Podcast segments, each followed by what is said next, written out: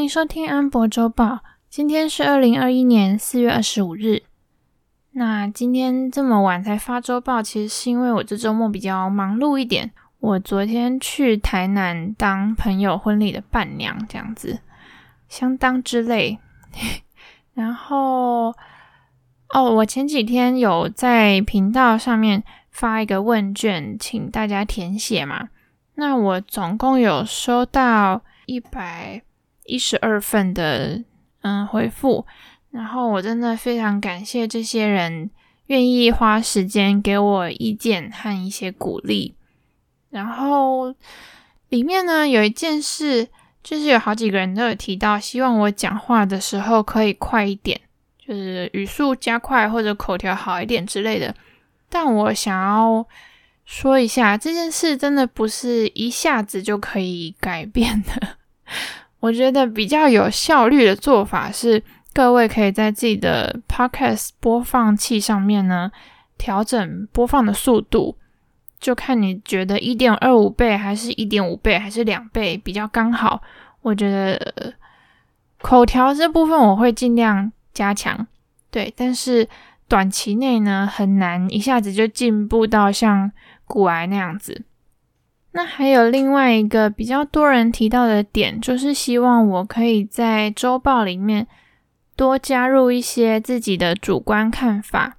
那这个部分呢，我其实一开始是有刻意不这么做的，因为我其实从去年三月才开始接触投资相关的一切知识，所以都是在这一年又一个月。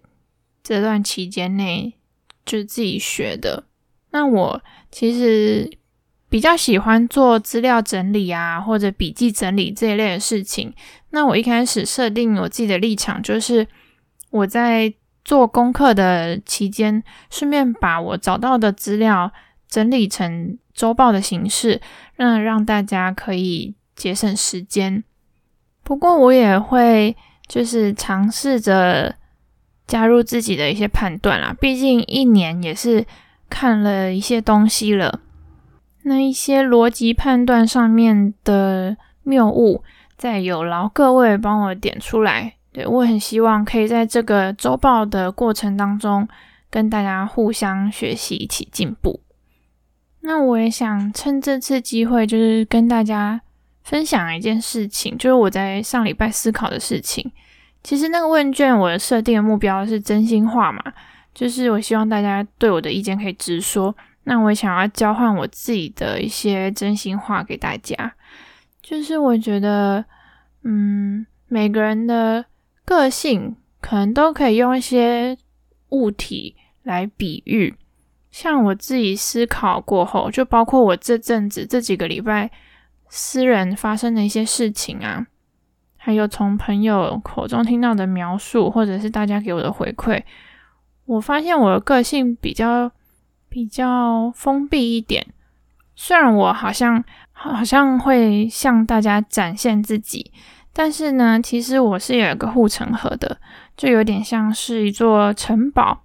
那我会很努力的想要把城堡盖得很漂亮，让大家看到，就是这个城堡好像诶。越越盖越好，然后装潢的越来越好看这样子。但是呢，我的城门是有一个桥可以 收起来的，所以有很多人在跟我互动的时候会觉得说，哎，好像没有办法跟我变得很熟，或者是我自己内心的一些想法不会直接的表达出来。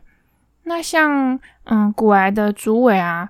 我觉得他就比较像是那种广场旁边的教堂的感觉，就是他已经参透一些道理，然后也很乐于跟大家互动分享这样子。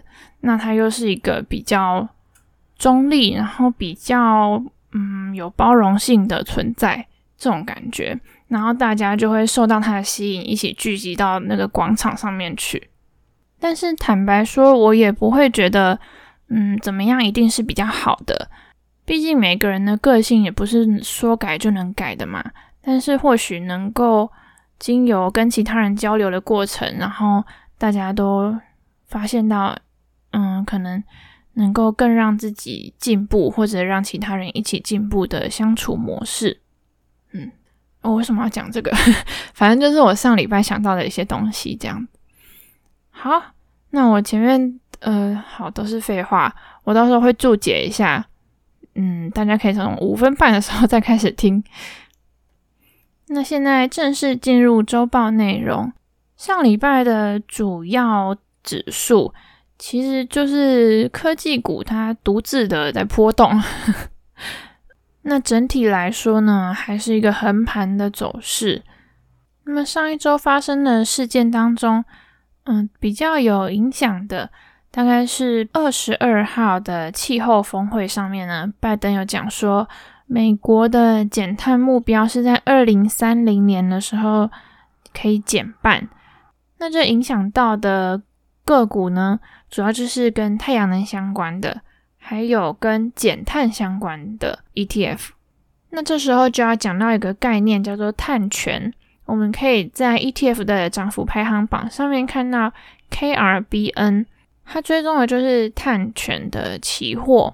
那现在当拜登讲说，嗯，要减少碳排放量的时候，就代表以后呢，碳排比较高的那些产业，比如说发电啊之类的，他们就一定会需要去跟其他人买碳权，他们才会有那个额度可以排放二氧化碳或其他的温室气体。碳权的价格呢，其实从去年十二月底开始，交易量就一直在创高，而且价格也是用更陡峭的斜率往上涨的。另外值得一提的就是，中国他们的碳权交易市场呢，也会在今年六月底的时候上线。那到时候它的交易量规模会是世界最大的。至于，嗯，销售碳权的公司会是哪些呢？其实就是像特斯拉，或者这些做电动车啊、做电池的。只要你有助于减少碳排放量，你就有多余的碳权可以卖给其他人。那那些钱呢，就会是一笔收入。不过，卖碳权的收入也是需要再拿来投入能够减少碳排放量的支出项目。至于 ETF 榜上其他中国生技医药类的 ETF，我真的是看不太懂。但是呢，它其实就是上礼拜的中国股市里面最强势的板块。那我在想，它有可能是因为最近他们又有国家大量采购计划，就是要开始实行。那大量采购计划就是它是以区域为单位，它可能是一个省或一个市为一个单位，但也有可能是整个国家一起订购。那它就会向各家药厂订说我要什么药，或者要什么那个注射的那个叫什么针剂吗？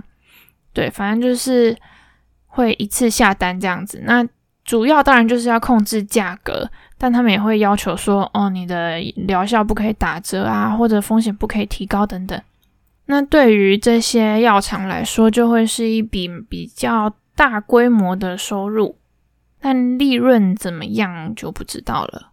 那说到这里呢，我们就延伸到目前的几个主要国家的疫苗跟疫情的情况。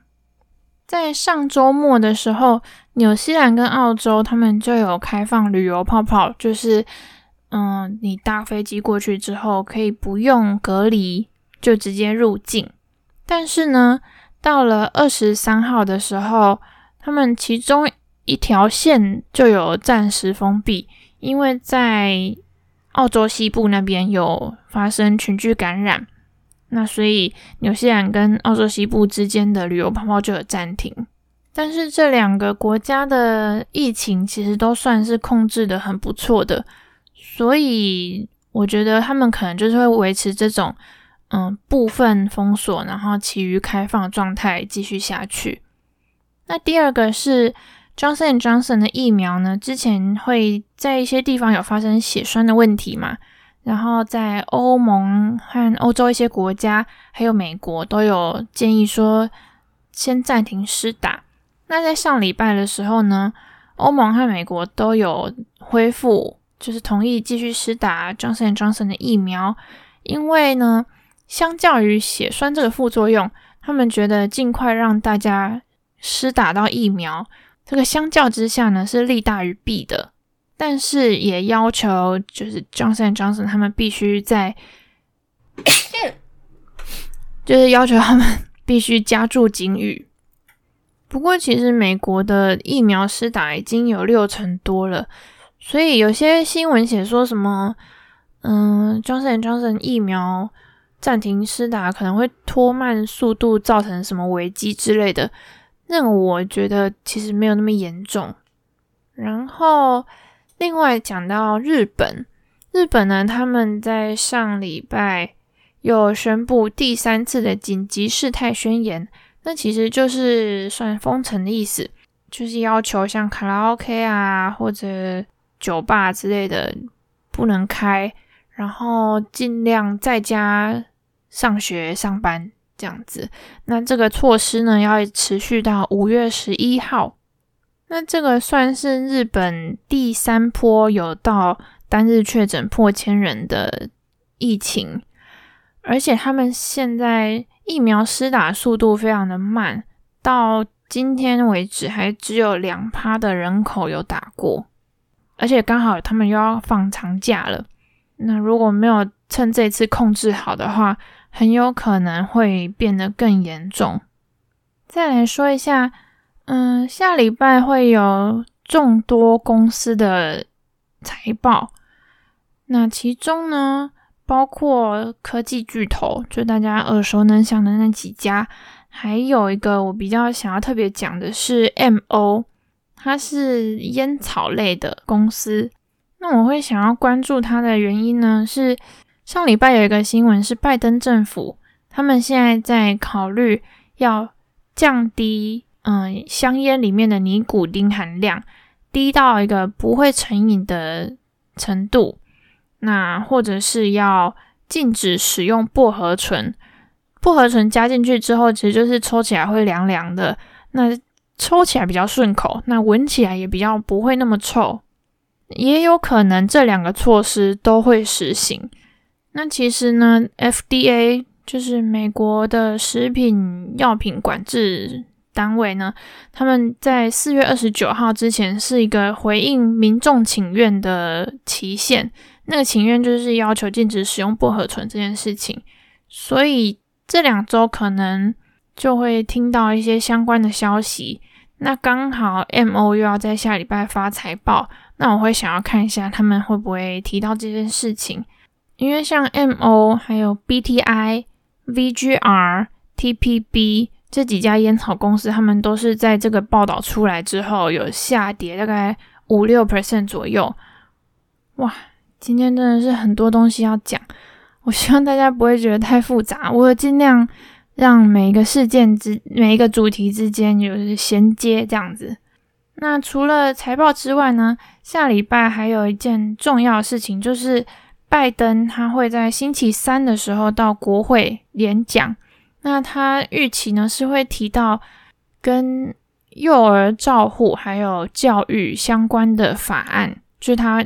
政府会再投一笔经费到这个法案里面，那他钱从哪里来呢？其实就是上礼拜提到的加税的这件事情，就像基建法案的经费是跟公司征税一样的道理。那这个部分已经有很多报道跟评论在讲，那我就不特别琢磨。那我个人呢，会比较注重看的是货币政策方面会不会有任何的调整。因为二十七号、二十八号的时候，就是 FOMC 他们要开会，那会在二十八号结束之后，也就是二十九号的台湾时间凌晨两点，公布他们的会议决策。好，最后一件事就是上礼拜有公布了美国的一些房屋销售的数据，那其实美国的房市已经已经火热好几个月了，现在。整个就是处于供不应求的状态，因为现在嗯，美国的政策利率很低嘛，房贷利率相对来说也比较低，所以很多人现在手上有钱了之后，就想说：“哎，我是不是趁现在来买个房子？”而且有些企业它其实受到疫情影响，已经转型成，比如说混合的工作模式，就是有些人在 in house，有些人是远端工作这样。所以呢，对于房屋的需求就有提高，但是供给面只是因为疫情啊，嗯，封城之下没有办法开工，再加上现在原物料短缺啊、运费上涨啊等等因素，所以供给面呢是比较失衡的状况，那导致房价又在进一步上涨，但是还是一样卖得很好，就是它的库存的时间越来越短。新屋的开工跟销售也是呈现一个很夸张的年增率，而且它不只是因为去年低基期的关系导致年增率很高，它的绝对值其实也都是上升蛮多的。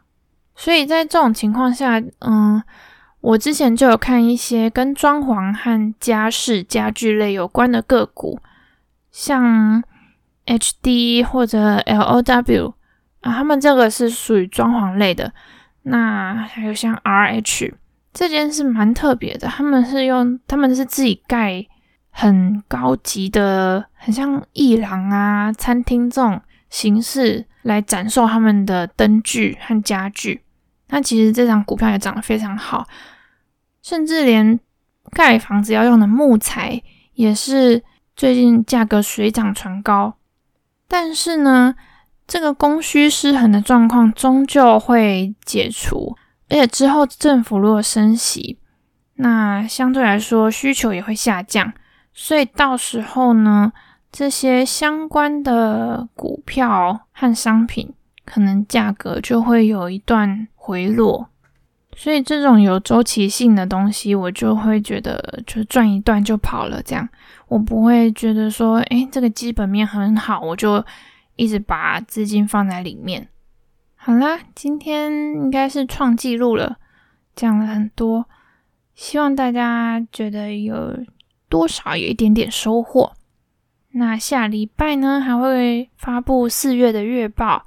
这次我又有一个小小的改版，是在板块类股的涨幅那边。嗯，我希望会用一个更好的方式呈现给大家。那我们下礼拜见，拜拜。